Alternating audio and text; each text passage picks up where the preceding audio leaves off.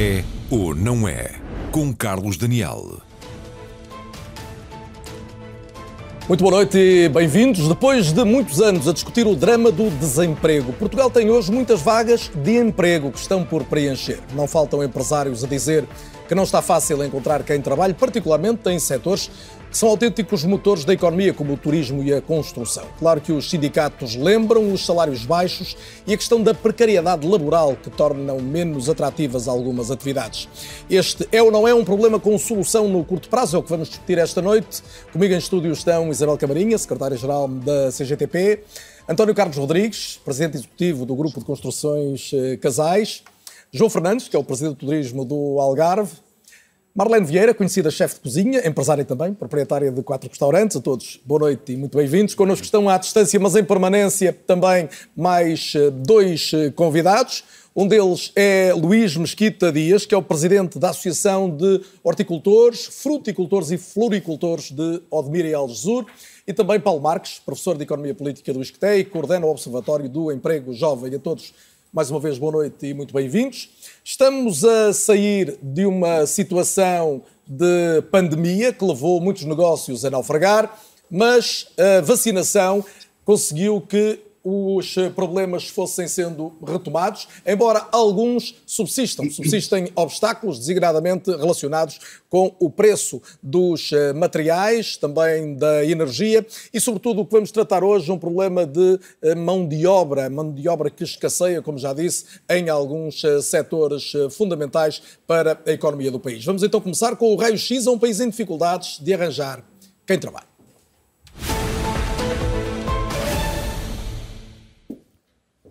E vamos começar por um número relativamente animador, um número que é do INE de janeiro deste ano e que dá conta de mais 218 mil empregos que no mesmo mês de 2021. Vale a pena lembrar, no entanto, que nessa altura estávamos num dos piores momentos da pandemia. Em valor global dizia, o número de portugueses empregados era, no início deste ano, lembro então, 4.875.500. Feitas estas contas, a taxa de desemprego em janeiro era mesmo a mais baixa dos últimos 20 anos. Fixou-se nos 6%, ou seja, aproximadamente há só um empregado por cada 20 portugueses teoricamente aptos para trabalhar. Ainda assim, esta taxa poderia ser menor se houvesse resposta afirmativa para solicitações de setores como a hotelaria, a restauração, a construção civil e também algumas empresas ligadas às tecnologias de informação. A oferta de emprego aparentemente não falta. Segundo um estudo da Manpower, que é uma grande empresa de recrutamento, 60% das empresas têm demonstrado alguma ou mesmo muita dificuldade em contratar trabalhadores e, neste caso, sobretudo, os de mão de obra qualificada e com experiência. Este sentimento registado junto das empresas bate certo com um relatório do IFP, o Instituto do Emprego e Formação Profissional, um relatório de junho do ano passado, dava conta de mais de 12 mil ofertas de emprego sem resposta no país. Esta realidade foi agravada pela pandemia, mas tem razões mais fundas, estruturais, desde logo na situação demográfica do país, que segundo o censo de 2021, Portugal perdeu mais de 200 mil residentes em 10 anos. A verdade é que trabalhadores portugueses, sobretudo mais jovens, são tentados pela estabilidade e melhores salários noutros países, como a Irlanda, a França ou mesmo a Espanha, em qualquer dos casos, como vemos, com salários mínimos bem acima do português. Outra das razões para esta crise passa pela redução da imigração, de gente que vem para trabalhar em Portugal, muito afetada claramente pela pandemia. É rigoroso lembrar que o problema é grave em Portugal, mas não é um exclusivo português. E mesmo na maior economia do mundo, os Estados Unidos, o presidente Joe Biden teve uma resposta elucidativa no verão passado, quando interrogado sobre as dificuldades dos empresários em contratar, em recrutar trabalhadores. Respondeu: "Pay them more", ou seja, paguem-lhes mais. Mesmo assim, o salário é apenas uma das variáveis, seguramente em questão, no debate que, em definitivo, vamos agora iniciar. E vou iniciar o debate conversando com a Marlene Vieira, já o disse, chefe de cozinha, também empresária. Marlene, todos ou quase todos na restauração, e ouço tantos que o dizem, particularmente em Lisboa e no Porto, têm dificuldade em contratar. É um exagero ou não isto? É uma verdade. Não sei se é exagero, porque eu tenho tido, se calhar, menos dificuldade até do que antes da pandemia, por incrível que pareça. Mas eu acredito que seja... por ser chefe de cozinha reconhecida também, o que os jovens procuram já figuras reconhecidas do público, e vão um bocadinho atrás disso porque veem neles uma esperança de poder ter um crescimento na sua área, e acho que isso também vem aqui para cima da mesa, este reconhecimento, esta visão de futuro, de poderem evoluir dentro da profissão. Então nós acabamos por ser exemplos. É uma questão de credibilidade dentro de uma área de atividade. Exatamente. Então eu sentia muita dificuldade antes da pandemia, antes de abrir um restaurante que se tornou conhecido na pandemia, por ser filho da pandemia, que foi o Zunzum, e que acabou por atrair muita... No fundo, a marca, a credibilidade na marca, ajuda a recrutar pessoas. Ajuda a recrutar pessoas. E foi por isso que a Marlene se aventurou em abrir mais um restaurante muito recentemente. É verdade. E como é que foi recrutar pessoas para esse em concreto? Como é que fez? Como é que procedeu? Que dificuldades é que encontrou? Até quando é que andou à procura de pessoas? Sabendo da dificuldade que há neste setor, mas eu sei que há noutros setores também, foi com bastante antecedência, cerca de 6 meses, antes de abrir um novo negócio e poder começar as entrevistas para o projeto. O que eu verifiquei realmente durante todo este processo era o tipo de projeto, o que é que seria a médio e longo prazo, a remuneração, os horários, a carga horária e qual é que seria portanto, definiu tudo isso antes de abordar as pessoas. Exatamente. Tudo teria que ser apresentado aos candidatos. E coloca isso como questões também fundamentais para ter convencido as pessoas a trabalharem consigo. Coloco isso. Já iríamos pormenorizar isso, mas só tinha mais uma pergunta. Encontrou muitos portugueses disponíveis para trabalhar no setor? Tem encontrado? Neste caso, para este caso, sim.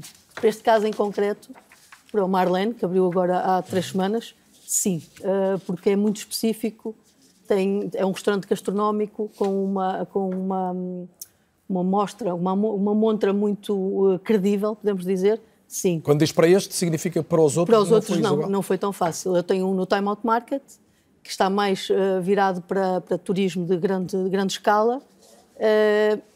Contam-se pelos dedos os portugueses que eu tenho a trabalhar dentro tanto na cozinha como na parte da sala de atendimento ao público. E por isso depende muito do que é o conceito do restaurante e quais são os objetivos de cada um deles. João Fernandes, alguém que lidera o turismo do Algarve, bem-vindo também, seguramente conhece os problemas da restauração do Algarve em concreto, mas olhando de uma forma mais ampla, tem-se como certo que o Algarve é das zonas do país que mais sentem esta dificuldade de contratar pessoas. Estou a dizer uma verdade. É verdade.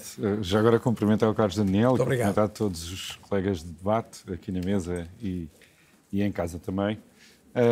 Sim, de facto, a preponderância do setor do turismo, que é um setor que trabalha quando os outros descansam e que naturalmente tem maiores dificuldades na conciliação da vida familiar com o trabalho, mas também a própria sazonalidade da região torna mais difícil esse recrutamento. Mas tudo isso é verdade desde tempos imemoriais. Mas nós temos questões que são estruturais, como aqui foram retratadas na vossa peça, não é? Nós temos uma pirâmide demográfica que liberta cada vez menos jovens para a população ativa. Esses jovens são cada vez mais qualificados e, portanto, ambicionam legitimamente trabalhar em funções não tão operacionais, como muitas vezes existem num restaurante ou num hotel. E temos também questões que são mais conjunturais. Aqui foi também retratado, com o Covid, houve muitos imigrantes que faziam parte desta mão de obra do setor que regressaram aos seus países, até para cuidar de familiares, e agora há um período de... Mas estão de volta agora? De regresso, há um período de regresso, nomeadamente, por exemplo, do mercado brasileiro, de países de língua portuguesa, entre muitos outros. Há também facilidades legais neste momento que estão a ser trabalhadas de acordos bilaterais com a Índia, no âmbito da CPLP, um acordo de mobilidade que ainda é necessário legislar em cada país para que se torne realmente efetivo, mas há realmente também aqui uma conjuntura específica que tem a ver com muitos dos trabalhadores que estavam afetos ao setor da hotelaria, da restauração, no âmbito do Covid, passaram para outros setores. Mas quando o senhor diz, por exemplo, que faltam 3 mil trabalhadores hoje no turismo... Só na hotelaria. Só na hotelaria do Algarve. Sim. Isto será um número maior em muitos anos, não é? Portanto, há um problema que se tem agravado. Há um problema estrutural e há um problema conjuntural, como estava a referir. Neste momento, junta-se o problema que já tínhamos de dificuldade de recrutar para o setor ou para qualquer outro setor, porque se nós recordarmos em 2018 e 2019, os números de desemprego eram... muito baixo e, portanto, havia pouca mão de obra disponível, era necessário recrutar fora do país. O Algarve tipicamente ia buscar pessoas ao Alentejo, ao Centro e ao Norte, que passaram, felizmente, a ter também elas turismo. Portanto, também fixaram... muito menos portugueses, no caso do Algarve, disponíveis para trabalhar. Claramente, estamos a recrutar fora do país, muitas vezes, mas há também que olhar, em primeira instância, para aqueles que estão no território. E quando olhamos para os números do desemprego, por exemplo, os últimos dados dos inscritos nos centros de emprego no Algarve, nós temos quase 19 mil pessoas que estão inscritas nos centros de emprego para trabalhar e cerca de 5 mil dessas, já em abril, são pessoas que trabalharam na hotelaria, na restauração. E a sua leitura disso é? E que agora não percebemos muito bem porque é que não estão disponíveis para integrar o mercado de trabalho quando os salários têm vindo a subir, quando as condições têm-se vindo a ajustar àquilo que, à partida, eram as necessidades dos trabalhadores. Temos, aliás, um trabalho, vamos reunir ainda esta semana associações de empregadores com o Instituto de Emprego para, por exemplo, promover entrevistas acompanhadas de emprego entre empregador e colegas do IFP para perceber também melhor este fenómeno de indisponibilidade para ingressar no mercado de trabalho. Também António Carlos Rodrigues, bem-vindo, já o disse, é o CEO, presidente executivo do Grupo Casais, o grupo de construção, um dos mais significativos do país. Seguramente o vosso setor é outro dos grandes motores da economia e a minha pergunta é o que é que não se consegue fazer hoje na construção em Portugal por falta de gente? Boa noite e bem-vindo também. Obrigado, boa noite e obrigado pelo convite. Nós não conseguimos fazer aquilo que está previsto, mas, acima de tudo, não estamos preparados para aquilo que está anunciado e executado. Nós temos um plano do PRR que está anunciado não só para Portugal, mas para uma Europa inteira. Por isso temos aqui um sincronismo de investimento que vai acabar por esgotar a quantidade disponível de mão de obra. Isso é verdade em Portugal e na Europa, é o que o Dr. Carlos está a dizer. Aliás, se nós repararmos também com este impacto da própria guerra na Rússia e Ucrânia, se olharmos para aquilo que preocupa um belga ou um alemão, é a ausência de mão de obra que era desta região do leste e que agora há de ter que ser suprimida, eventualmente, por países do sul, como Portugal, Espanha, etc.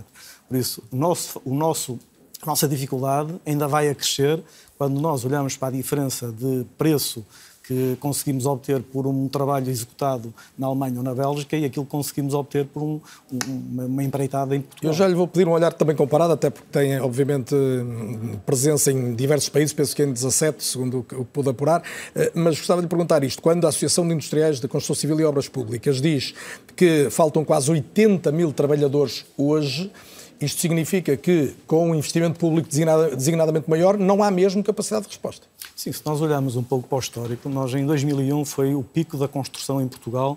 Nós fazíamos, nessa altura, 127 mil fogos por ano. No pico da crise, passámos a 6 mil. O ano passado foram 27 mil. Por isso, nessa altura, tínhamos cerca de 450 mil trabalhadores na construção. Reduzimos para cerca de 250 mil no pico da crise. Neste momento estamos nos 350. Por isso estamos a falar no PRR em triplicar o investimento que alguma vez fizemos em Portugal em qualquer ano.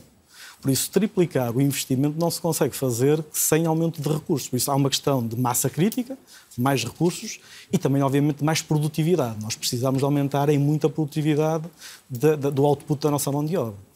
E, portanto, o que temos aqui é um cenário em que mesmo pagar mais não resolve o problema no imediato, é isso? Não, nós precisamos de pagar mais associado a melhores qualificações. Esse é um outro tema e é um tema que eu acho que tem de ser enfrentado e em parceria com todas as entidades, quer os institutos, quer o governo. Por isso, nós temos que aumentar as qualificações para que o valor de cada hora de trabalho tenha, de facto, mais valor e que isso possa ser refletido na retribuição do trabalhador. Porque é isso que nós fazemos lá fora, né? Os trabalhadores são os mesmos, portugueses que nós temos expatriados na Alemanha e na Bélgica, a diferença é que eles estão a executar obras. Nós fazemos obras da arquiteta Zada Hadid, que são do mais qualificado que exige, mas lá está, são pagas a preço de uma empreitada de um arquiteto de renome e, por isso, a diferença é que esse trabalhador, quando vem para cá, se estivermos a falar de técnicas de construção tradicionais, Onde não há inovação, não conseguimos depois acompanhar o mesmo preço. E, portanto, também é mais difícil reter o trabalhador. Sem dúvida, sem dúvida. Isabel Camarinha, antes de olharmos seguramente algumas das suas maiores preocupações, e elas já foram tocadas aqui, a questão salarial, a questão das condições de trabalho, gostava da sua leitura de como é que passamos de um quadro de desemprego tão preocupante, e ainda há não muitos anos tínhamos um desemprego perto quase dos 20%, para uma situação em que quase todas as áreas que estamos aqui a ouvir reclamam mais gente para trabalhar. Assim, de facto, o emprego tem vindo a aumentar nestes últimos 2 anos, já há mais alguns, mas até neste período de pandemia, o que se questiona é que emprego. E isto tem a ver com, e nós estamos a falar da situação que estamos a viver agora, não é? Mas há de facto, como já foi dito, quero pelo Carlos Daniel, em primeiro lugar, boa noite a todos e obrigada pelo convite. É um gosto, obrigado. E também a quem está à distância, mas...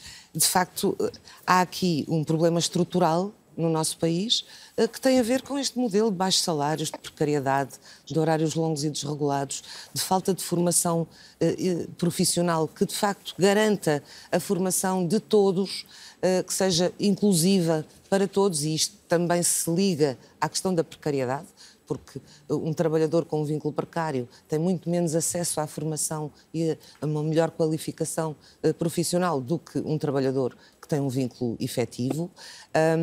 Portanto, isto tudo faz com que haja, de facto, este modelo que agora... com a pandemia, com o acentuar das desigualdades... Mas isso não vai ter como consequência a diminuição do desemprego, a necessidade de cativar mais gente para trabalhar, um aumento inevitável dos salários? Não vê isso? Nós achamos que sim. A CGTP tem dito e repete que a solução está efetivamente no aumento geral dos salários. O João Fernandes dizia, por exemplo, ainda há pouco, que no turismo no Algarve já se paga hoje mais do que se pagava para ter gente a trabalhar. É assim, nós se olharmos para a massa salarial comparativamente...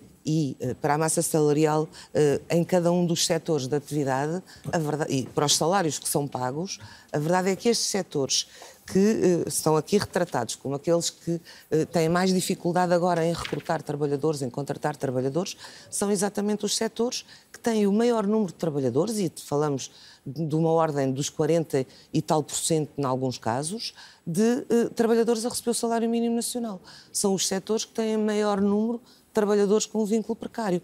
São os setores em que os horários de trabalho são desregulados, são trabalhos por turnos, são trabalhos noturnos, que não têm a compensação devida e que, em muitos casos, nem sequer era necessário.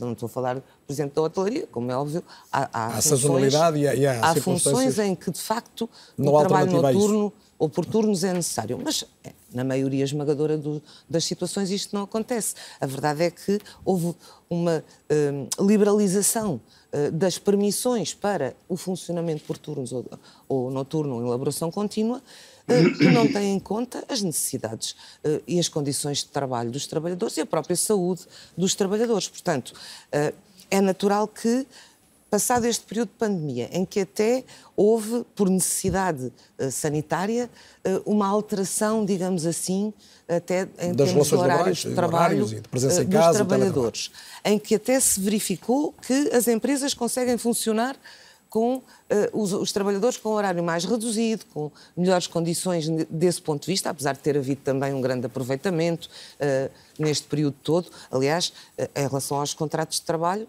os trabalhadores com vínculo precário agora até reduziram um pouco, a precariedade reduziu um pouco, apesar de continuar a ser das maiores da União Europeia, porque os trabalhadores neste período foram despedidos. Qual é a maior preocupação que tem nesta altura em relação ao mercado de trabalho? O que nós sentimos é, até do ponto de vista de um aspecto que também já aqui foi colocado, que é o nosso problema demográfico, a natalidade.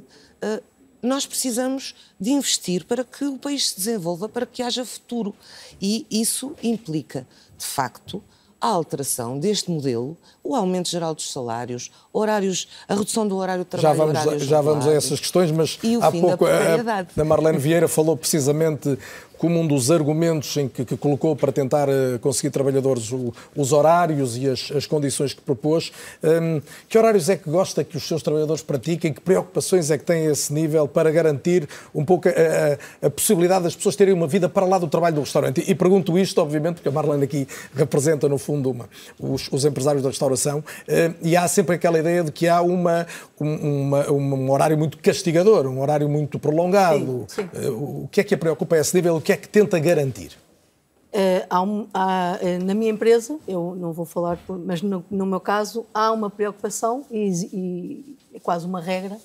Lá em casa, eu costumo dizer, lá em casa, são as 8 horas que nós temos 2 turnos de trabalho, precisamente para não haver aquele prolongamento de horários repartidos que acontece quase exclusivo na restauração, que em trabalhos, em contratos coletivos de trabalho até há uma pequena indenização, se não estou em erro, que acontece muito na hotelaria. Na restauração isso não acontece e é onde esse tipo de horários normalmente... Portanto, estamos a falar do horário desfasado que cobre o horário do almoço e o horário do jantar. Isso começa a ser, já há muito tempo, que a minha empresa deixou de o fazer. Portanto, faz 2 turnos. Tem trabalhadores para um horário e trabalhadores para outro. Tem a ver com questões de produtividade, que eu também eu comecei como empregada e produzia muito mais quando estava num horário dito normal.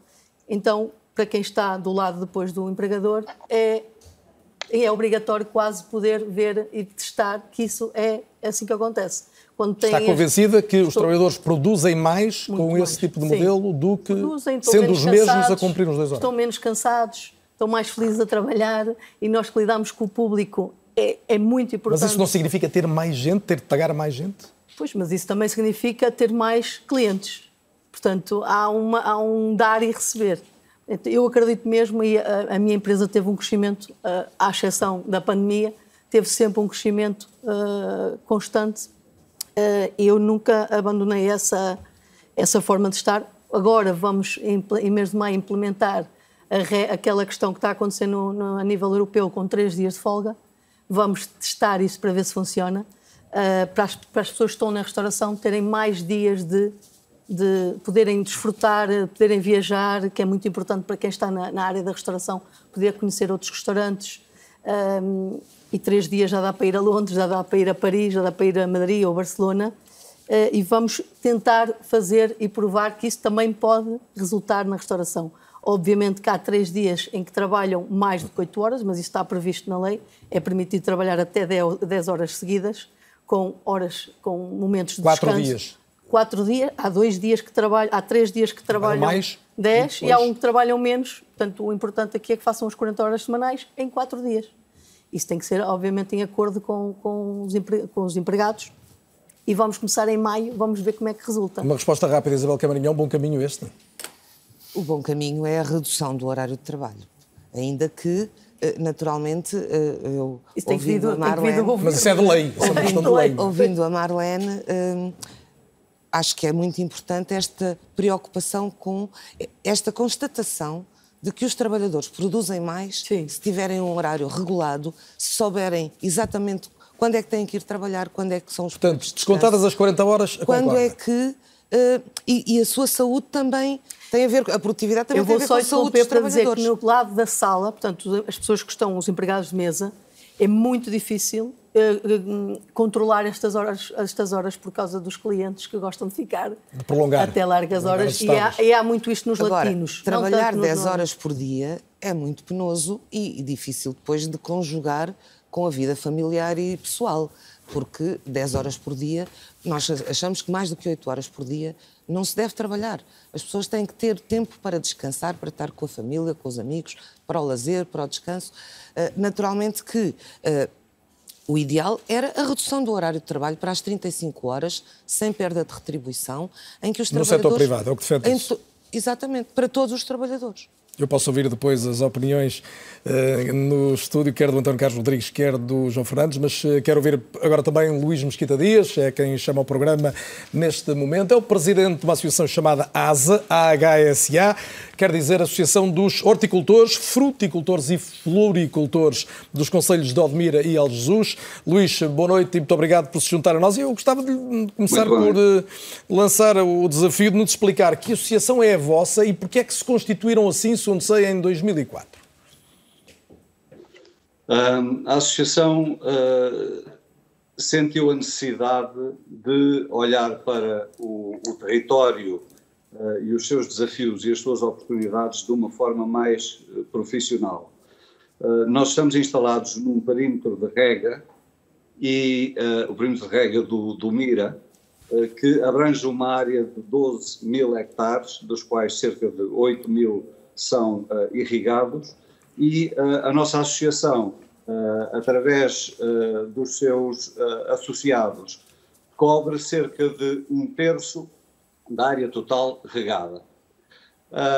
A associação tem tido um papel muito importante na tentativa, bem conseguida em alguns casos, menos conseguida noutros, de resolver alguns dos problemas principais da agricultura naquela região, que são também, em muitos aspectos, comuns aos problemas que a agricultura portuguesa tem noutras questões. Luís, eu ia lhe pedir que nos focássemos inicialmente, peço desculpa de interromper, na questão da mão de obra, e a vossa associação representa hoje, segundo sei, 25 empresas, das maiores da região.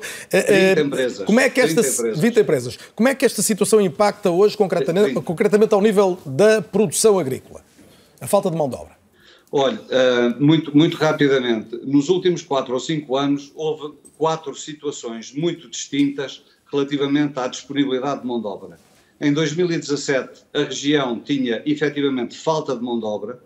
Em 2018, com a mudança da lei e a facilitação da entrada de imigrantes no nosso país, passou-se a uma situação oposta, que era de excesso quase da mão de obra, coisa que também não é desejável, porque havia trabalhadores que entraram no território para depois sair para outros países. Depois, na pandemia, muito rapidamente, houve alguma perda e alguma saída do setor. Neste momento, nós podemos falar de uma situação relativamente equilibrada de disponibilidade QB de pessoas para trabalhar.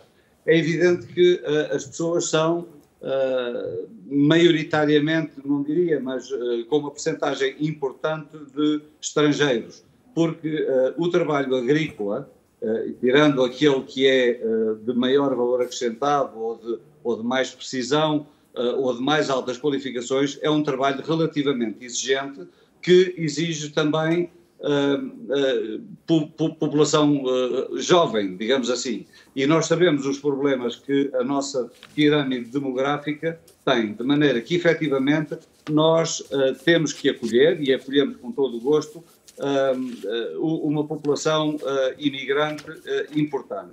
Que problemas é que temos relativamente a essa população?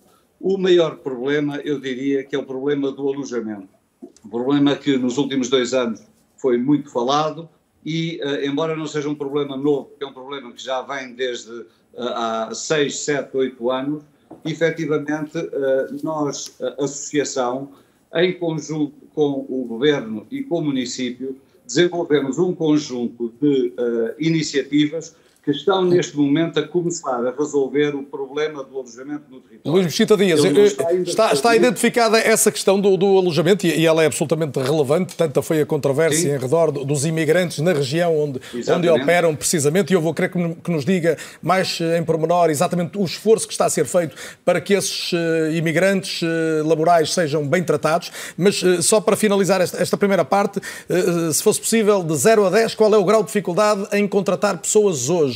Portugueses e estrangeiros, se quiser dividindo. De 0, sendo 10, muito difícil. Exato. Não, eu diria que é de 4. 4, porque não temos, de uma forma geral, grande dificuldade em contratar trabalhadores. Já... Até porque os próprios salários têm vindo a ser aumentados. Acabámos recentemente de assinar um novo contrato coletivo de trabalho.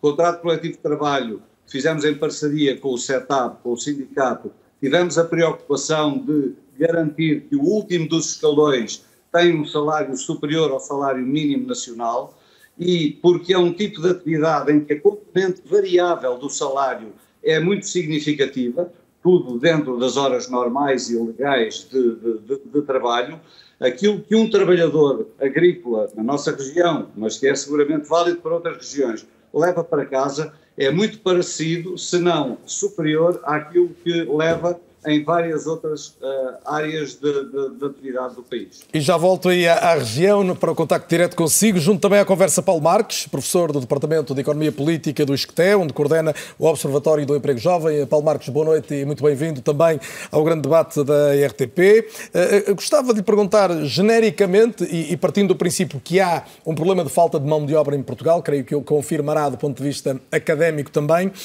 que tipo de mão de obra essencialmente é que falta e em que setores particularmente são desde logo os que estão aqui hoje representados neste debate? Muito boa noite a todos e obrigado pelo convite que me fizeram. Relativamente a esta questão, eu penso que há vários dados que foram colocados em cima da mesa. Eu acho que há um que também é importante e que devíamos ter em consideração, que é a dimensão da população ativa que nós temos em Portugal neste momento. Ou seja, qual é que é o potencial de mão de obra? Qual é que é o número de pessoas que ou estão empregadas ou estão desempregadas, mas estando desempregadas estão disponíveis para trabalhar? E a verdade é que nós não recuperamos ainda relativamente àquilo que aconteceu com a crise financeira internacional de 2007, 2008. Para nós termos uma ideia, a população ativa em Portugal, no ano de 2020, significava menos de cerca de 330 mil trabalhadores relativamente ao que existia em 2007. Se tivermos em conta que, a partir de 2014, houve uma redução gradual do desemprego, isto, no fundo, não é um problema só da pandemia. Isto é uma situação que iria inevitavelmente acontecer, que é com uma redução do desemprego provocada por um contexto económico mais favorável. Se a população ativa diminuiu nesta dimensão, inevitavelmente nós íamos ter uma situação em que iria haver problemas de falta de mão de obra. Paulo Marques, mas diminuiu essencialmente, pergunto, por razões de saldo migratório ou pela questão do envelhecimento puro e simples da população? Eu acho que houve dois fatores determinantes. Foi a saída de pessoas do país, também portugueses, no contexto da crise internacional. Isso é evidente que é aí que há a grande redução. É aí que há a grande redução e nunca há verdadeiramente uma recuperação.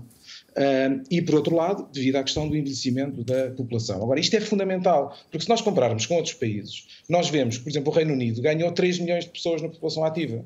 A Alemanha, por exemplo, ganhou cerca de 1 milhão e meio de trabalhadores na população ativa. E estamos a falar de taxas de variação bastante significativas. Enquanto que nós perdemos população ativa, houve outros países que conseguiram aumentar a população ativa. Por exemplo, a Suécia, que é da nossa dimensão, aumentou quase 700 mil trabalhadores na população ativa. Portanto, houve aqui uma grande mudança que nós temos que ter em conta. Houve uma redução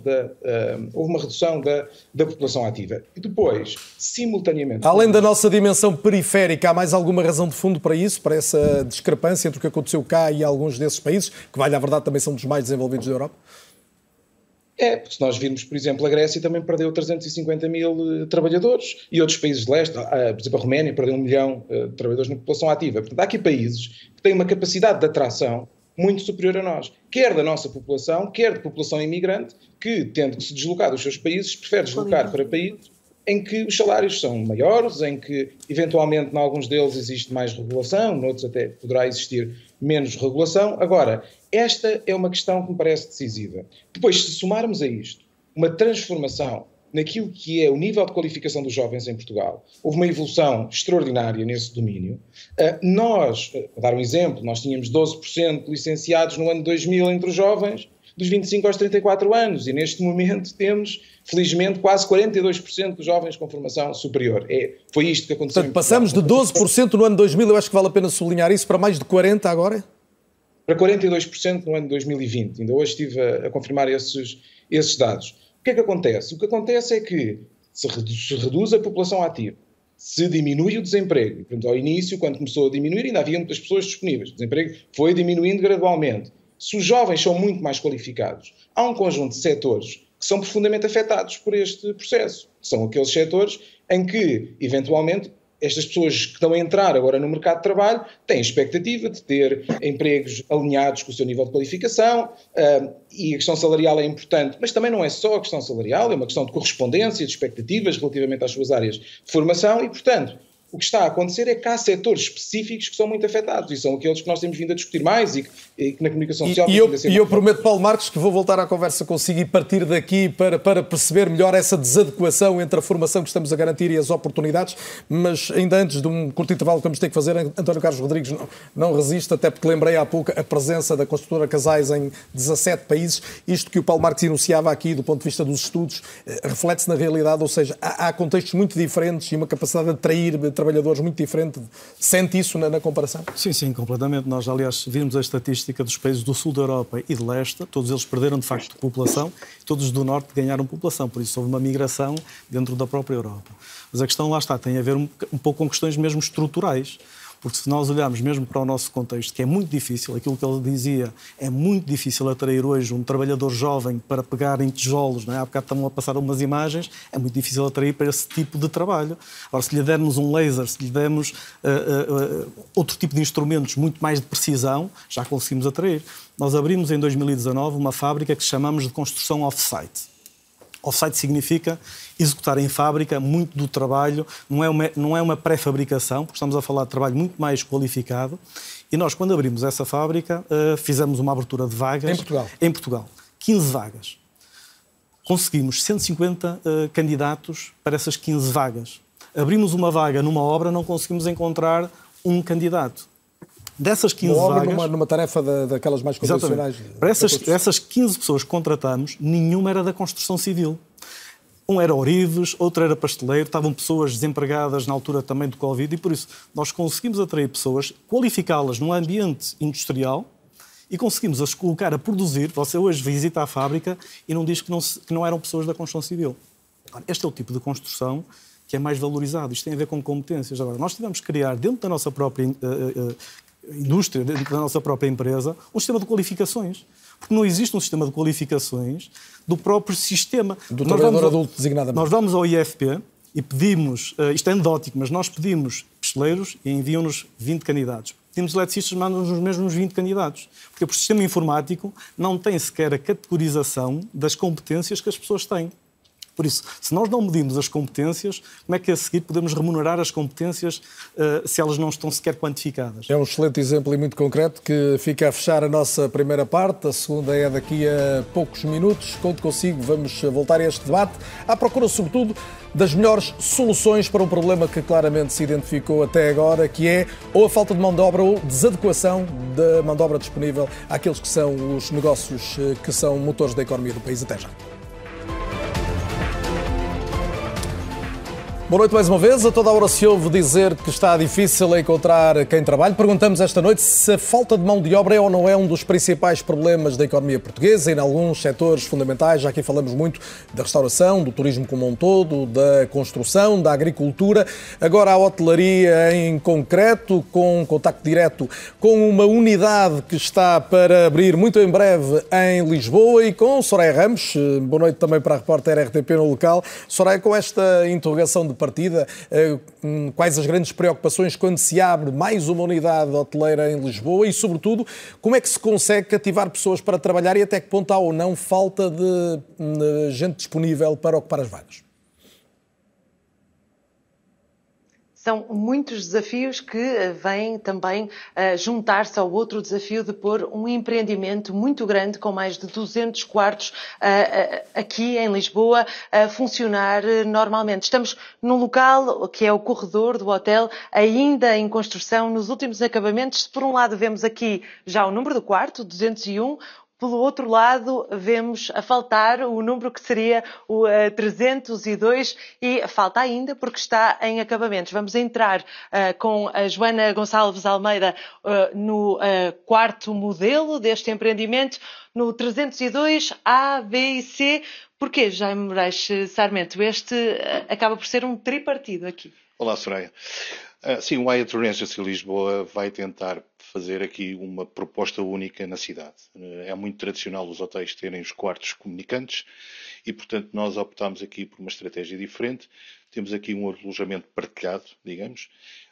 Se vier uma família muito grande, pode utilizar só como um quarto, e é o tal 302 neste caso, ou se vierem pessoas individuais, temos aqui dois quartos individuais, o 302 A e B, e temos aqui uma suíte, neste caso o C, obviamente para também um casal e com a família.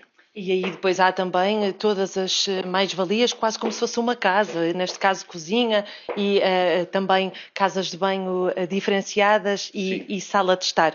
Gostava de lhe perguntar, porque é esse o mote do É ou Não É de hoje, as grandes dificuldades que têm tido aqui para recrutamento. Já recrutaram todas as pessoas a um mês da abertura? Não, ainda não. Estamos com 57% de recrutamento feito, portanto ainda temos obviamente um caminho para percorrer.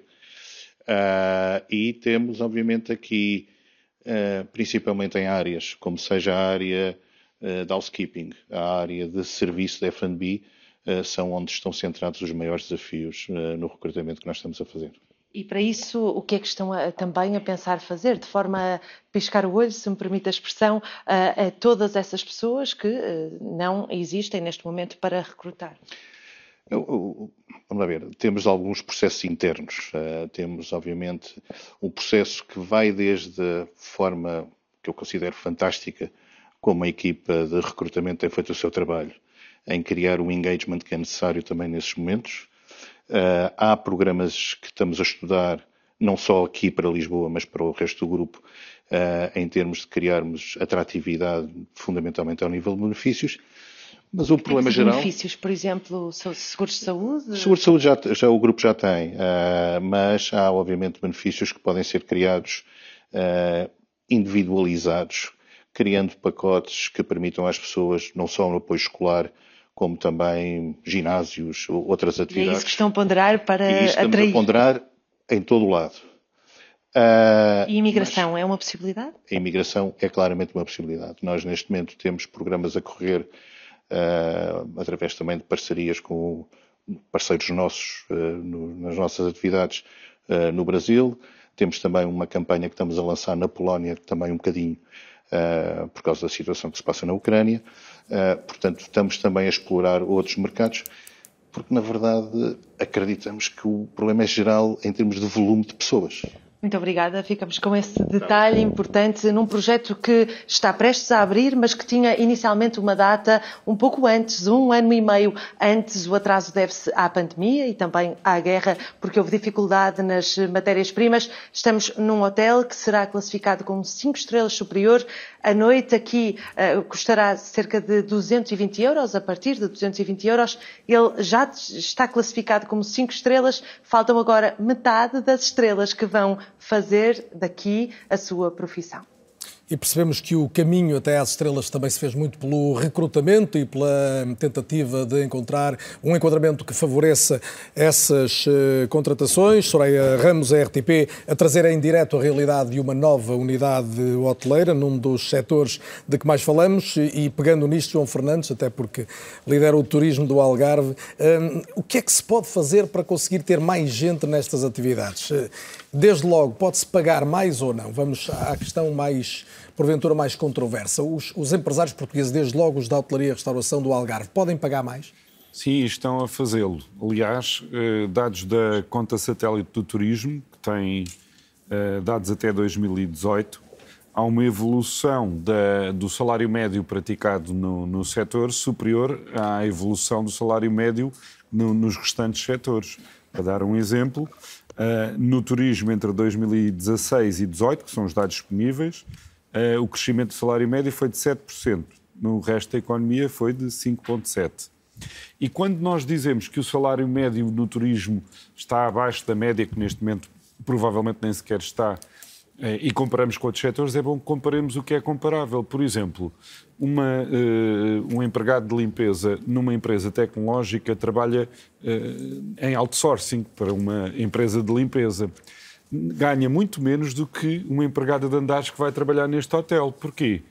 À partida, este hotel está vinculado a uma convenção coletiva de trabalho cuja base remuneratória é superior ao ordenado mínimo. Depois tem, como aqui foi referido, regalias extra E, por exemplo, no Algarve, até pela dificuldade de mobilidade tem muitas, e de alojamento, tem muitas vezes transporte, alojamento, alimentação, várias refeições em espécie, que é superior ao subsídio de alimentação, seguro de saúde, entre muitas outras regalias. Agora, nós temos de ter a noção, em Portugal, na generalidade, os salários são baixos. Isso claro. É reconhecido e todos temos que fazer um esforço para remunerar. Mas então, quando, por exemplo, há pouco dava aquele número, 19 mil pessoas inscritas nos centros de emprego do Algarve. 19 mil? 19 mil. 19 mil. Agora serão 15 mil. Não sei se disse o número errado, eu quis dizer 19 mil, pode ter sido um lapso.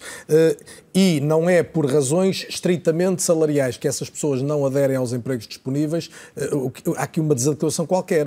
Estão mal contabilizados, são pessoas que já não trabalham há muito. Olha, há uma matéria que eu acho que nos une a todos aqui nesta mesa, que é o trabalho não declarado. Portanto, há muita gente que, apesar de tudo, usufruindo de subsídio de desemprego, acaba por trabalhar ilegalmente em empresas que deveriam estar a declarar esse emprego, sejamos claros, aqui é uma falha de empregadores e empregados, e com isso, obviamente, juntam dois níveis de rendimento.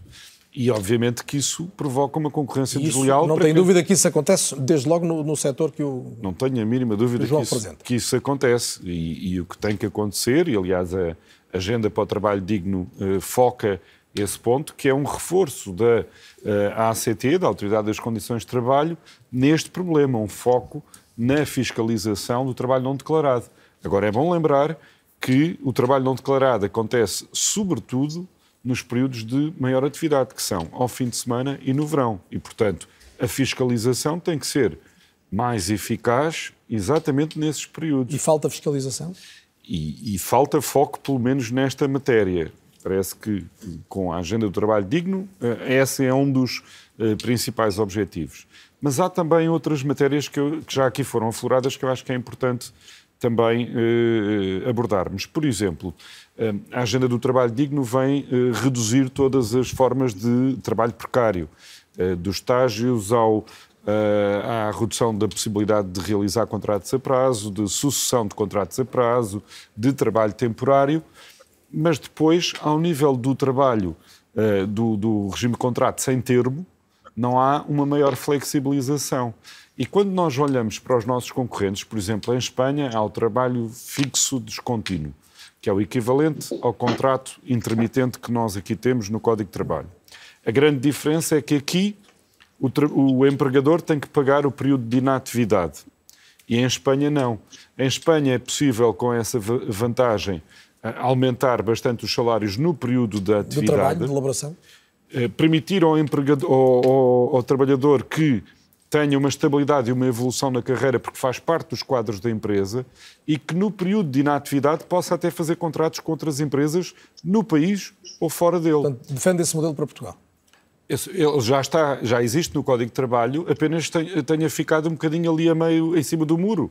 Nem serve ao trabalhador, porque no período de inatividade só recebe 20% da remuneração. Nem serve ao empregador, porque tem que pagar mesmo quando não está o trabalhador. Nem serve à Segurança Social, porque ninguém adota este modelo, que seria claramente vantajoso em termos de IRS como contribuição para a Segurança Social. Portanto, a revisão deste modelo daria flexibilidade, nomeadamente a setores que têm sazonalidade, para permitir pagar mais quando a produtividade o justifica e permitir ao trabalhador também ter uma outra função num período de inatividade.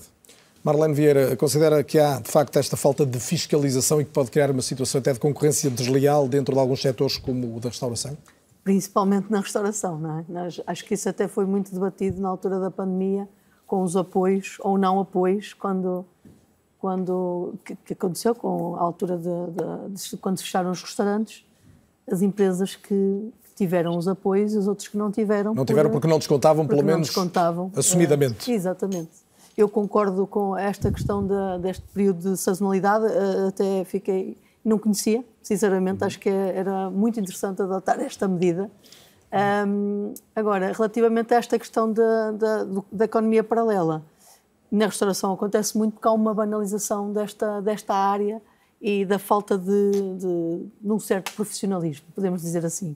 Em França e em outros países da Europa, para se abrir um restaurante é preciso ser-se profissional, é preciso tirar-se um curso e ser-se formado na área. Em Portugal, qualquer pessoa pode abrir um restaurante.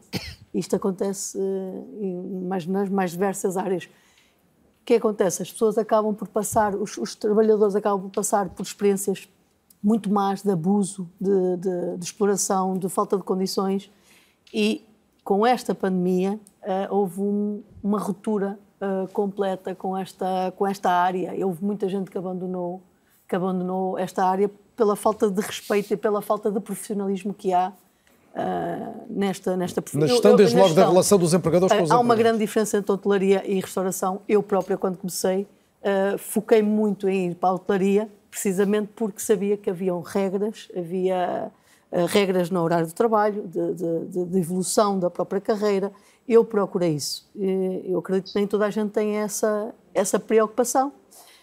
A maioria, na altura que eu comecei, eram restaurantes de rua, sem qualquer tipo de formação, de gestão, do que é que fosse. Hoje em dia são menos, e com a pandemia até acabou por se reduzir esse lado da restauração. Mas é importante que haja... Mas mesmo realmente... com os excessivos apelos ao pedido de fatura por parte dos clientes, continuamos a ter esta realidade do faturado, não faturado? Continua a haver muitíssimo, muitíssimo. Muito, muito mais do que era suposto. É muito melhor, está muito melhor do que alguma vez foi, mas ainda não é suficiente. Porque nós deparámos-nos com funcionários a querer sair para o mercado de trabalho com condições precárias de horário de trabalho, de carga de horário de trabalho. Mas com promessas de um rendimento superior, porque parte dele não é declarado. Superior, que acaba por não ser, porque o que eu explico é o que tu ganhas à hora. É isto, se vais trabalhar 15 horas, o teu valor de hora não vai ser menor. Portanto, só que as pessoas querem ter mais dinheiro ao final do mês. O que é certo é que na restauração, ao contrário da hotelaria, nós temos um IVA superior à hotelaria, o dobro. Portanto, nós teremos 13%, 7% para a hotelaria. A nível da Europa, agora pós-pandemia, houve uma baixa do IVA para a restauração em grande parte dos países europeus. Isso não aconteceu em Portugal. Nós mantivemos o IVA como estava, e para não falar no aumento, no aumento dos produtos, não é? Da matéria-prima, mas isso é geral em todas as áreas. O esforço que está a ser feito pela parte dos empregadores na restauração é gigantesco, porque para além da carga de valores que nós tivemos que ir buscar à banca durante a pandemia, que ainda não se fez refletir, porque vai ser agora a partir de setembro que vão começar a cair, na verdade, vai ser complicado haver esta perspectiva de aumento salarial na restauração por causa disto tudo, por causa do IVA, por causa dos pagamentos dos empréstimos que foram feitos para dar conta de segurar as empresas durante a pandemia, para não falar que todos os apoios que nos foram dados foram considerados como receita, que isso também foi apanhado de surpresa agora, entretanto, que não houve ajuda, houve um empréstimo e que vai ser pago com juros.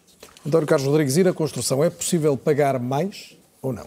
Sim, completamente. Aliás, esta questão da clandestinidade também existe. E acho que ainda é mais grave porque... E revela-se como, no caso da construção? Revela-se até, começa por baixo. Começa precisamente com um trabalho, por exemplo, para um particular. Enquanto na restauração também é possível fazê-lo sem declarar, então, se falarmos no privado, alguém que faz uma pequena obra em casa não quer pagar 23%. Nós estamos a falar de, comparativamente com a Espanha, que se faz imobiliário novo e não incide sobre o imobiliário os 23%, aqui qualquer pequena obra, a não ser que seja um restauro no centro urbano, então está sujeito aos 6%, por isso o incentivo a fugir a esse trabalho declarado faz com que aquelas pequenas equipas onde há maior clandestinidade é precisamente no pequeno trabalho, mas essas equipas ficam ocupadas com pequeno trabalho, depois acabam por não estar disponíveis para as grandes empreitadas. Quando se fala da falta de um artista para a área da construção, muitas vezes são pessoas que estão ocupadas nessas atividades. Sim, estão ocupadas. É legítimo até certo ponto, não é? Exatamente. O problema é que isto canibaliza todo o sistema, por isso nós temos que acabar com essa clandestinidade,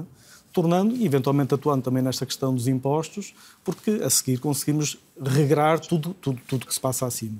Nós, há bocado eu dava o exemplo da produtividade. Nós, aquela obra, aquele hotel, é um hotel que nós estamos a fazer em consórcio e recordo-me de, em agosto do ano passado, ter visitado a obra e um dos problemas era a falta de ladrilhadores. Ladrilhadores é uma competência dentro das várias competências na construção civil. É uma competência específica, porque fazer aquelas casas de banho com aquele ladrilho tem uma arte e uma ciência. Por isso, para termos aquelas pessoas, e aquelas pessoas valem muito mais do que qualquer assentador de tijolo, é preciso formá-las. Nós acabamos por ter que iniciar um processo de levar a escola para a obra. Nós temos uma coisa que agora chamamos a Blue Box, que é levamos uma escola mesmo, levamos um espaço em que as pessoas podem treinar a execução deste trabalho e por isso estamos a levar neste momento... Leva uma espécie de um monitor que depois... No local... É um contentor que já vai todo equipado com peças para poder fazer a aplicação. No fundo, um treino no local para depois atuarem verdadeiramente sobre a obra. E mesmo assim, esta empreitada não foi possível aplicar o tal sistema industrializado que nós temos na outra fábrica. E só para ter um exemplo, uma equipa de 2 homens para fazer uma daquelas casas de banho demora uma semana inteira, porque estamos a falar de cortar, estamos a falar depois de até ao acabamento final. Essa mesma equipa, se estiver a receber estas casas de banho que vêm dessa nossa fábrica, em uma semana fazem 10. Estamos a falar do valor do trabalho que de repente multiplica por 10.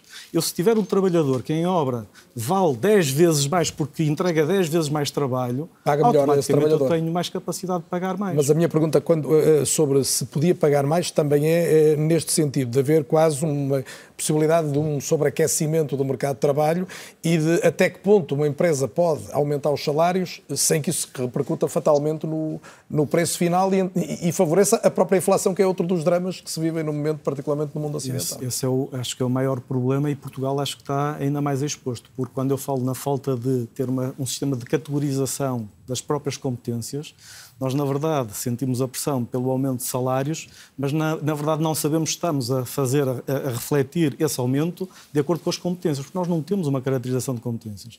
Aliás, isso levou, nós, a Mota e a Teixeira Duarte, fizemos junto com a associação, a ICOP, do qual eu também sou o diretor, e a Escola de Formação Profissional e o Build Collab, estamos nós, os 3, a fazer um trabalho entre as 3 empresas de criação de um sistema de categorias profissionais, não é das categorias profissionais, mas mais das competências associadas, para podermos começar a ter algo que nos permita orientar a própria formação.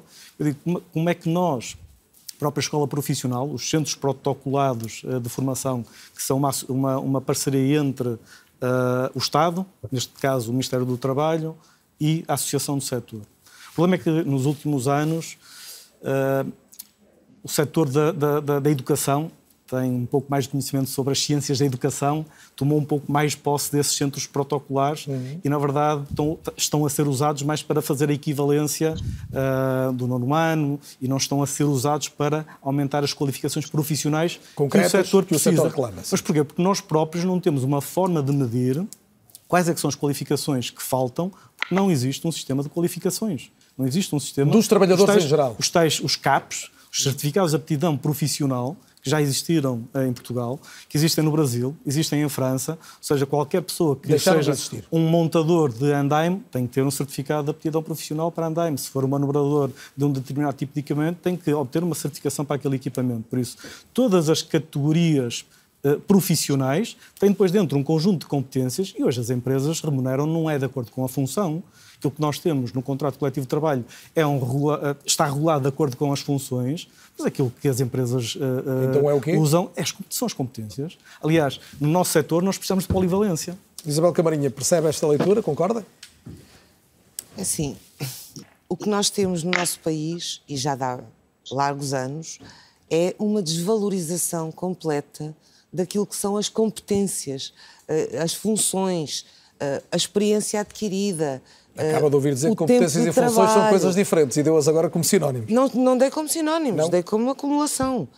Porque, de facto, o que está a acontecer, e nós olhamos para o panorama, e isto não é nestes setores que estão aqui representados apenas, é transversal a todos os setores no nosso país, é que os trabalhadores, muito por via também da legislação laboral que temos, de não haver negociação efetiva da contratação coletiva em grande parte dos setores de atividade, de não se negociar os aumentos salariais, das tabelas salariais, garantindo as diferenciações entre os vários níveis das tabelas salariais. O que acontece é que nós temos trabalhadores com competências, com qualificações, com experiência profissional, que estão a sentir que cada vez estão mais próximos do salário mínimo nacional. E isto não somos nós a falar só porque sim. Mas do que estamos a ouvir aqui hoje, as opiniões que eu estou a ouvir aqui não ouço nenhuma nesse sentido. Não, mas os dados... dizer que está a valorizar qualificações, a aumentar a remuneração, as preocupações com os trabalhadores... Os dados objetivos da declaração dos salários para a Segurança Social, os dados do INE, é isto que demonstram. Demonstram que nós temos no nosso país, neste momento, 72,5% de trabalhadores que ganham até 1.000 euros por mês. Ora, isto é quase o mercado de trabalho todo. São 3/4 dos trabalhadores, quase. Isso é indiscutível, Isabel, mas deixa-me citá-la quando diz: depois do aproveitamento feito da pandemia por grandes grupos económicos para acumularem lucros colossais.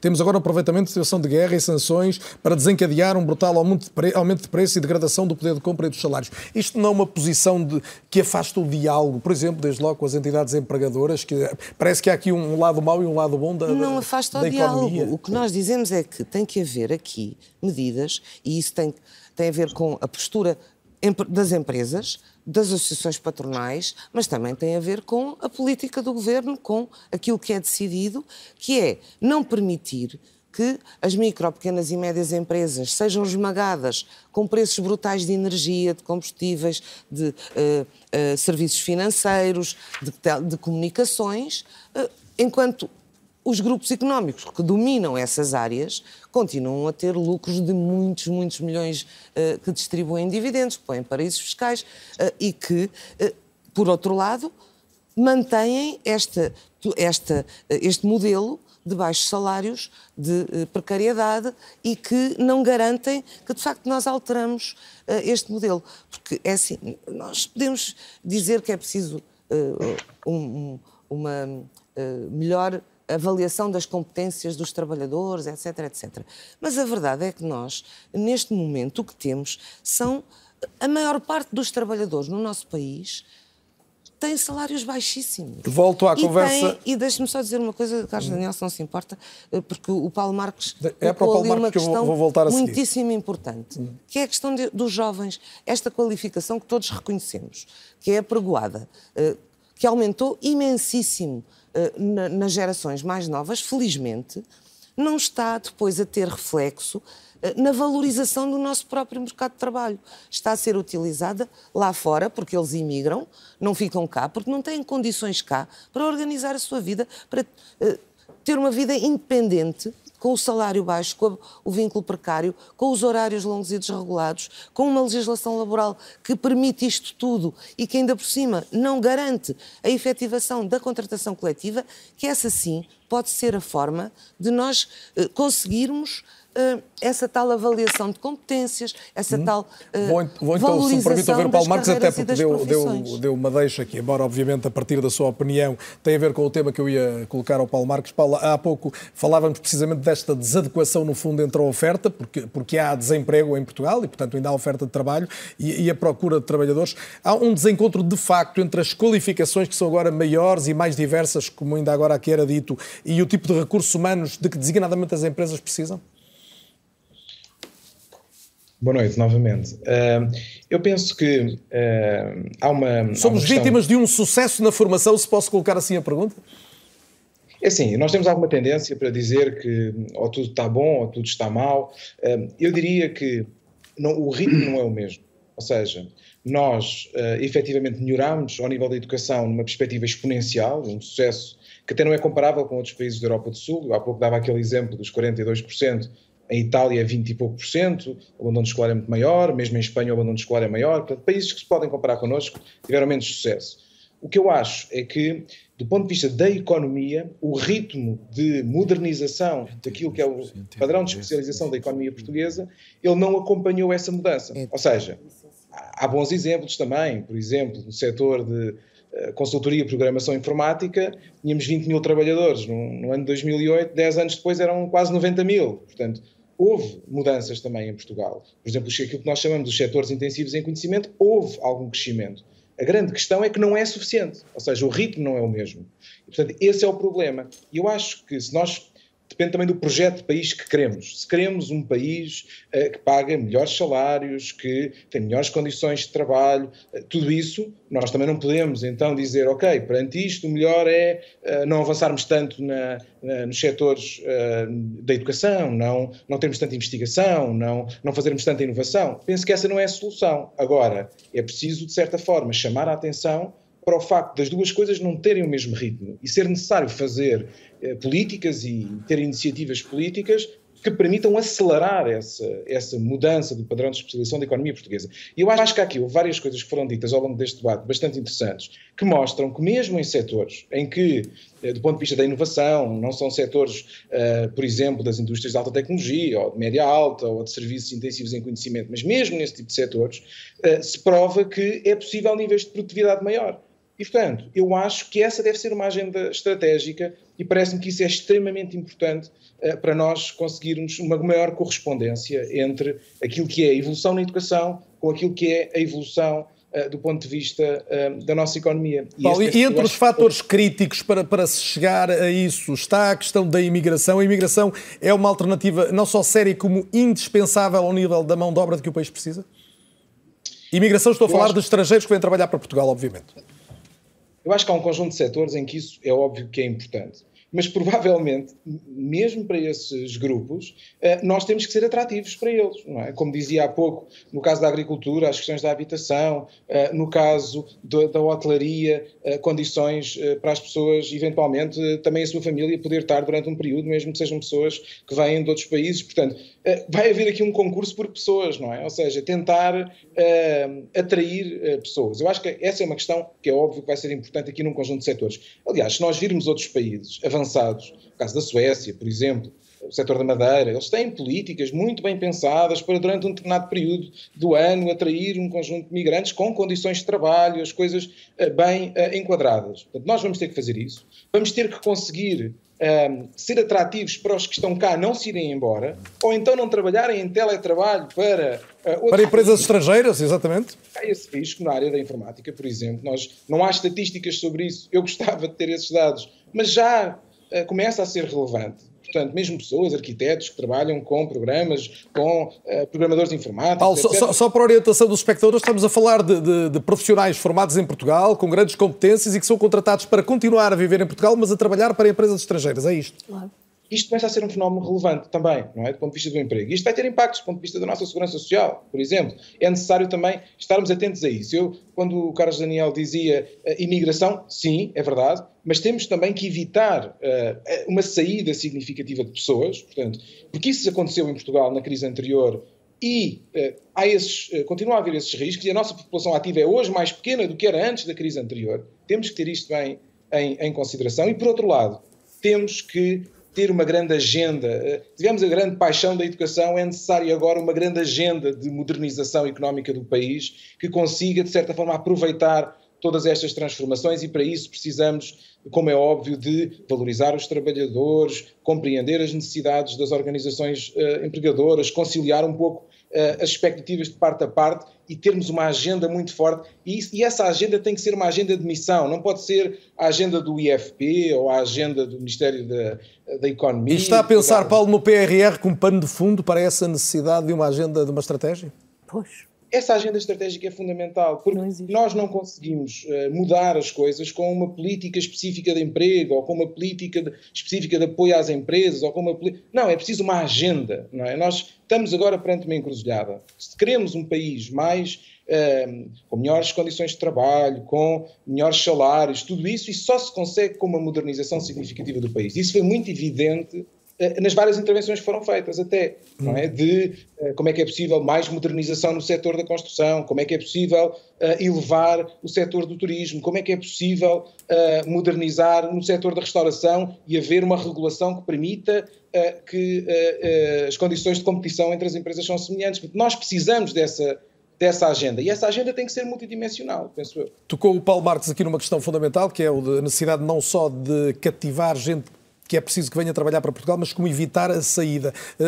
António Carlos Rodrigues, voltava assim com esta questão concreta. Já o disse mais que uma vez, o Grupo Casais opera em 17 países, tem realidades diferentes. É tão difícil reter talento, reter um trabalhador em Portugal como é em alguns dos outros países onde operam? É mais ou menos difícil trazer pessoas de fora para Portugal, conhecendo alguns dos mercados, não só oriundos trabalhadores que vêm para a construção em Portugal? Eu posso até dar aqui um bocadinho a comparação com alguns mercados.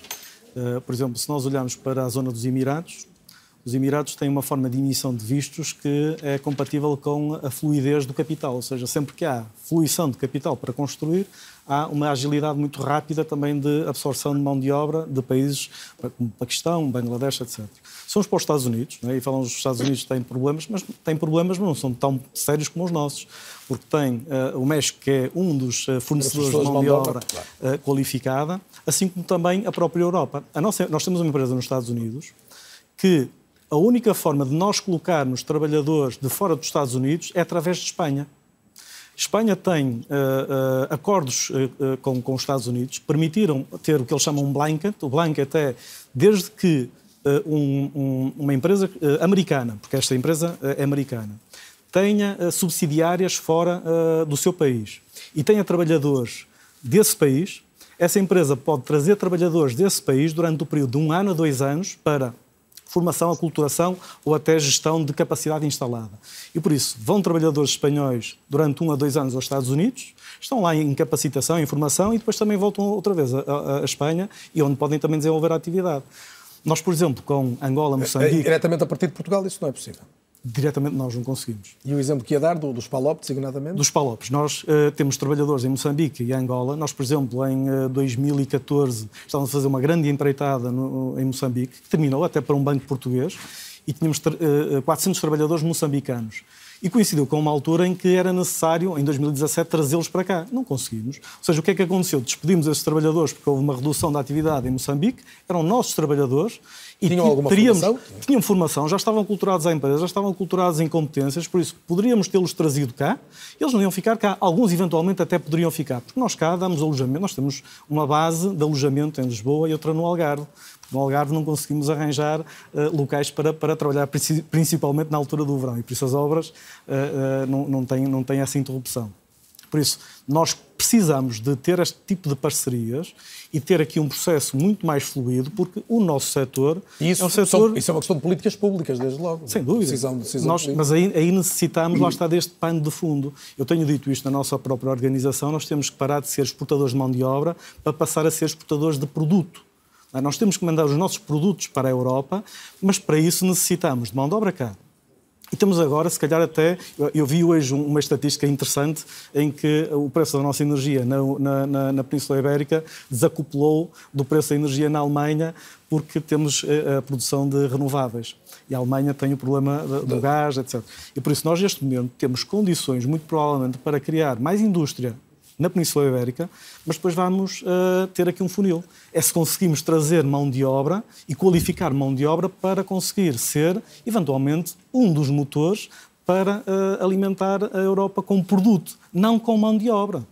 Ora, para isso precisamos de uma política, e uma política tal como os ingleses fizeram. Os ingleses têm isto a funcionar há décadas. Lembrar há pouco, pertence à direção de associações, que obviamente têm uma ação de lobby, desde logo, junto aos poderes públicos, relevante. Não têm encontrado resposta? O problema tem a ver com também as sucessivas reestruturações, não é? Quando olhamos agora para o CEF, eu ainda há 2 semanas atrás estava em diálogo porque temos 30 trabalhadores de Cabo Verde e a resposta que eu tive, e até tive uma intervenção do ICEP, que tenta ajudar as empresas, não é só exportar, é também criar condições para que as empresas portuguesas tenham condições de manter a sua internacionalização. E a resposta que obtiveram da Embaixada foi: até agosto não vai haver nenhuma solução, e eu pergunto o que é que vai acontecer até agosto, não é? Ou seja, nós precisamos das soluções agora e não sei se em agosto vai haver qualquer solução. Volto ao setor da produção agrícola, já o disse, Luís Mesquita Dias, presidente da Associação de Horticultores, Fruticultores e Floricultores de Odemira e Aljezur. Luís, há pouco ia-me falar da forma como tentam acolher os trabalhadores que recebem de outros países e sei que na vossa associação recebem sobretudo muitos trabalhadores, além dos portugueses que têm, das regiões do Nepal, da Índia, do Bangladesh, do Paquistão, mas também da Ucrânia, da Bulgária, da Roménia e, obviamente, do Brasil também. quais são as vossas preocupações maiores e, recuperando aquilo que há pouco prometi, a partir até das situações limite que aconteceram na zona de Odemira, o que é que nesta altura não acontece definitivamente com aqueles que vêm trabalhar para a vossa associação, para as vossas empresas? Olha, aquilo que não aconteceu durante muito tempo foi o imobilismo, ou aconteceu um imobilismo absoluto relativamente ao tema da habitação. E aquilo que a partir de 2020 passou a acontecer, foi o protocolo que assinámos com o Sr. Primeiro-Ministro e com o Ministério da Agricultura, foi uma determinação de criar condições efetivas para compensar o investimento em habitação que não existiu em todos os anos anteriores. Tivemos anos a fio em que a economia da região foi pujante, os empresários investiram, as exportações cresceram, as exportações daquele perímetro representam cerca de 15% das exportações totais de frutas, legumes e flores do país, que é um número que as pessoas não têm, mas não havia uma base capaz para acolher esses trabalhadores. Neste momento, a boa notícia e aquilo que posso informar é que finalmente começaram a ser aprovadas as submissões de instalação de trabalhadores nas explorações agrícolas e nós teremos, em princípio, daqui até ao final do ano, 2.000 trabalhadores instalados em condições totalmente dignas, de conforto absoluto, sendo certo que há mais 1.000 propostas de investimento para o próximo ano. Isto significa que entre este ano e o próximo ano as empresas vão investir maioritariamente, existe algum apoio por parte do PDR, mas as empresas vão investir maioritariamente cerca de 10 a 12 milhões de euros para, de certa forma, fazer um trabalho que os municípios e o Estado Central nos anos passados deveriam ter minimamente feito.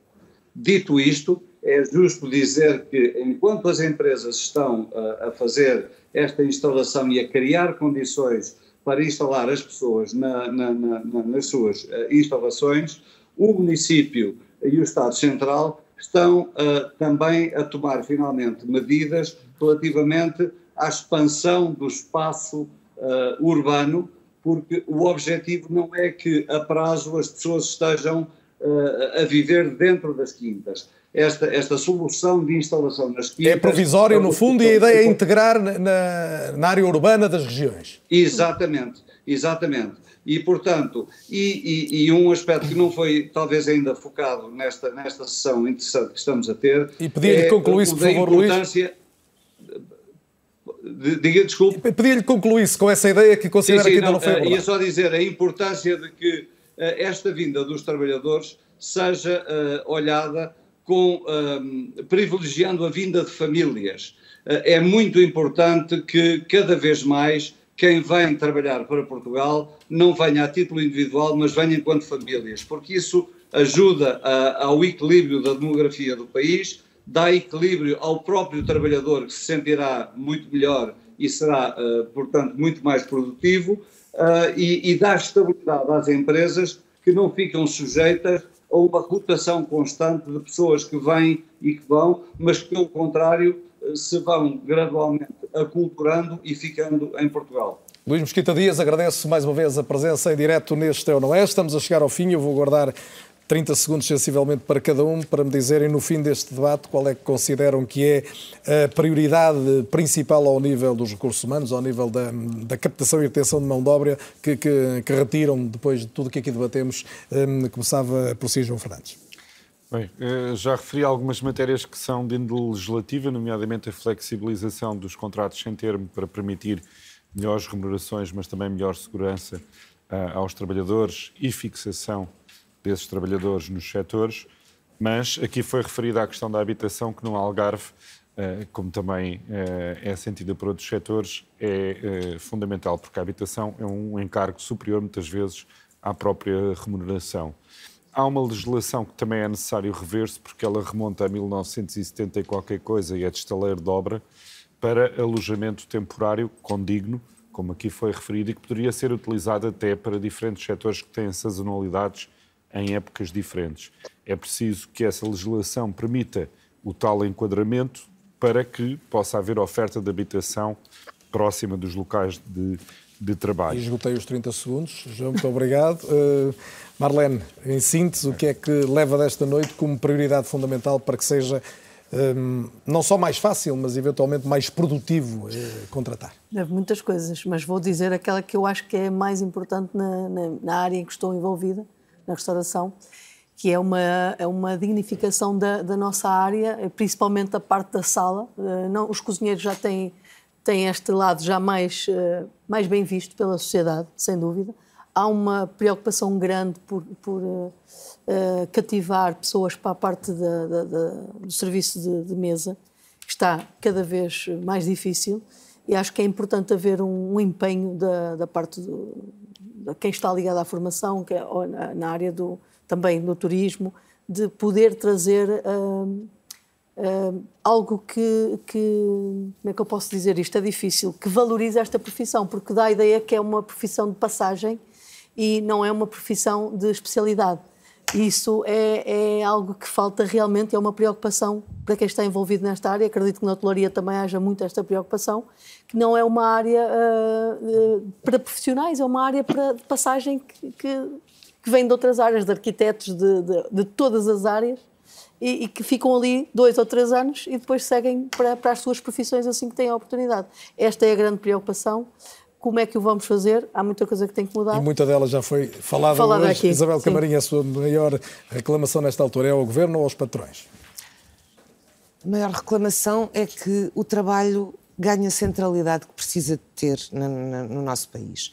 E para isso é preciso valorizá-lo, é preciso valorizar os trabalhadores, é preciso dar salários dignos, haver salários dignos, haver estabilidade no emprego, haver horários de trabalho mais reduzidos e regulados, e é preciso que haja também, porque isto é fundamental para o desenvolvimento do país, para o crescimento da demografia, da natalidade, é preciso que haja também investimento público, que haja a reindustrialização do país e a aposta em produção nacional de maior valor, porque de facto nós não podemos ficar neste quadro em que estamos, em que não há esta valorização. E eu estou certa, e agora puxando a brasa à minha sardinha e à sardinha dos trabalhadores no nosso país, que no próximo domingo, que é o Dia do Trabalhador, os trabalhadores, de uma maneira geral, no nosso país, estarão nas ruas precisamente a dizer que precisam de que seja valorizado o seu trabalho, as suas carreiras, as suas profissões, que haja aumento dos salários, que haja aumento das pensões e reformas. Hoje não se falou aqui, porque estamos a falar de outras coisas. E já não temos tempo para mais. António Carlos Rodrigues, um sublinhado final, depois de tanto que já lhe ouvimos também esta noite sobre preocupações no imediato neste setor, em relação ao mercado. Sim, sem dúvida. Eu acho que a formação é, para mim, aquela que é a mais importante, porque tem a ver com esta elevação das competências e depois das condições, porque a inflação só vai ser conseguida, nós só vamos conseguir combater com o aumento também do benefício e da entrega também conseguimos do trabalho.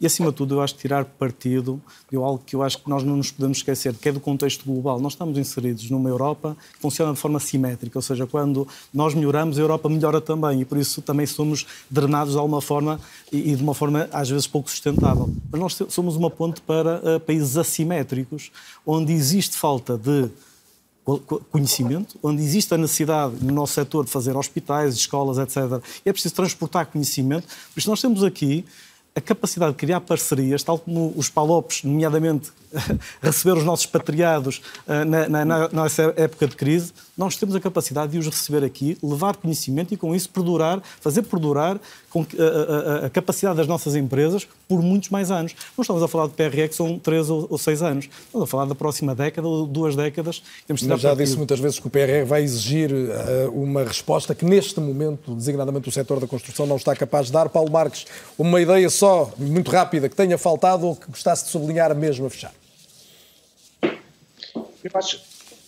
Eu acho que temos que ser positivos, não é? E, portanto, eu acho que este debate mostra que há caminho para andar e, portanto, acho que nós temos essa possibilidade, sobretudo com esta valorização, quer dos trabalhadores, quer das empresas, e toda esta mudança na área da educação que abre novas oportunidades. E o PRR pode dar uma contribuição nesse sentido. Acho que também temos que ser exigentes, não é? Agora com com esta nova fase, temos que ser exigentes no sentido de haver uma conjugação de políticas que nos permita elevar estas várias dimensões. Paulo Marques, agradeço-lhe também, e obviamente a Isabel Camarinha, João Fernandes, António Carlos Rodrigues, Marlene Vieira e Luís Mesquita Dias foram os convidados do É ou Não É desta noite. Discutimos a importância do fator trabalho, do mercado de trabalho e, concretamente, até que ponto a situação da falta de mão de obra está ou não a estrangular uma série de atividades cruciais à economia do país. Como sabe, tem sempre este debate disponível em podcast, destaques nas redes sociais, Twitter e Instagram e ainda, obviamente, no RTP Play, que é uma plataforma que recomendo, onde tem uma série de conteúdos gratuitos disponíveis em permanência. Da minha parte, muito boa noite. É ou não é? Volta a ser 283.